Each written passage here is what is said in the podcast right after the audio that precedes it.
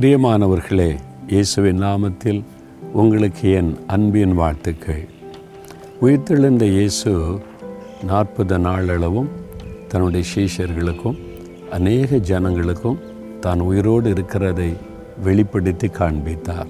அநேகர் அவரை தரிசித்தாங்க தொட்டு பார்த்தாங்க அவர் மறித்து இயேசு உயிரோடு இருக்கிறார்னு ஆச்சரியப்பட்ட ஆண்டவரை துதித்தார்கள். அதன் பிறகு இயேசு தம் சீஷர்களை விட்டு பர்லோகத்திற்கு அவர் ஏறி போனார்.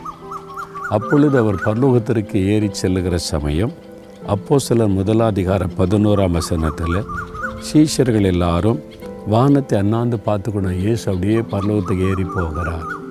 அப்போ ரெண்டு தேவதூதர்கள் தோன்றி எதுக்கு வானத்தை பார்த்துக்கிட்டு இருக்கிறீங்க? இந்த இயேசுவானவர் எப்படி உங்களுடைய கண்களுக்கு முன்பாக பரலோகத்திற்கு ஏறி போனாரோ அப்படியே மறுபடியும் வருவார் என்று ஒரு செய்தி சொன்னாங்க. இயேசு மறுபடியும் திரும்ப வருவார். இயேசுடைய ரெண்டாம் வருகை குறித்த செய்தியை தேவதூதல் அப்பொழுது அறிவித்தார்கள். இயேசு மறுபடியும் வருவார்.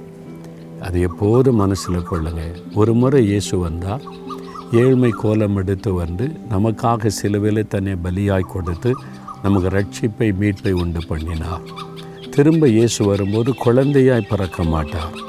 அவர் நியாயாதிபதியாய் வருவார். நியாயம் விசாரிக்கிறவராய் வருவார். அவர் வந்து இந்த உலகத்திலே மறுபடியும் ஆளுகை செய்கிற ராஜாதி ராஜாவாய் வருவார். அவர் வந்து உலகம் முழுவதையும் ஆளுகை செய்த நடத்துவார் என்று வேதத்தில் சொல்லப்பட்டிருக்கிறது. இதுவரை வேதத்தில் சொல்லப்பட்ட எல்லாம் நிறைவேறி இருக்கிறாரு அப்படியானால் இதுவும் கட்டாயம் நிறைவேறும். அவர் சீக்கிரமாய் வருவார். அவருடைய வருகைக்கு நம்முடைய இருதயத்தை ஆயத்தப்படுத்தணும். நம்முடைய வாழ்க்கையை ஆயத்தப்படுத்தணும். ஆண்டவரே நீங்கள் எப்போ வருவீங்கன்னு ஏக்கத்தோடு நம்ம காத்திருக்கணும்.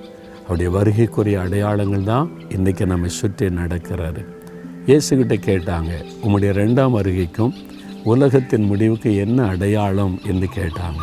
அப்போ இயேசு சொன்னார் கொள்ளு நோய் பூமி அதிர்ச்சி பஞ்சங்கள் இதெல்லாம் பல இடத்துல உண்டாகும் என்று இயேசு சொல்லியிருக்கிறார்.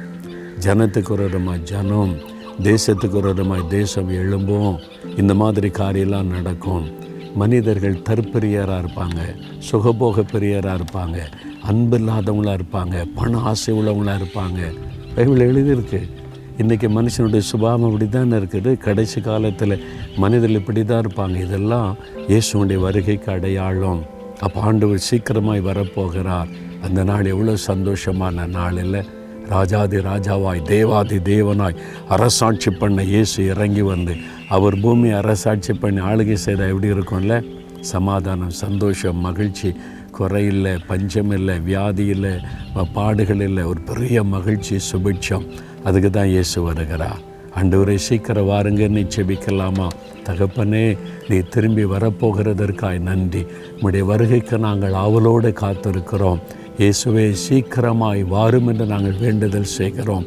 நீர் வந்து இந்த உலகத்தை ஆளுகை செய்யும். சமாதானமும் மகிழ்ச்சியும் சந்தோஷமும் எல்லா மக்களுக்குள்ளும் உண்டாகிற அந்த ஒரு மகிமையான அந்த ஆட்சியை நீர் வந்து செய்ய போகிறீர். அந்த நாளுக்காக நாங்கள் காத்திருக்கிறோம். சீக்கிரமாய் வாரும் இயேசுவே. ஆமேன் ஆமேன்.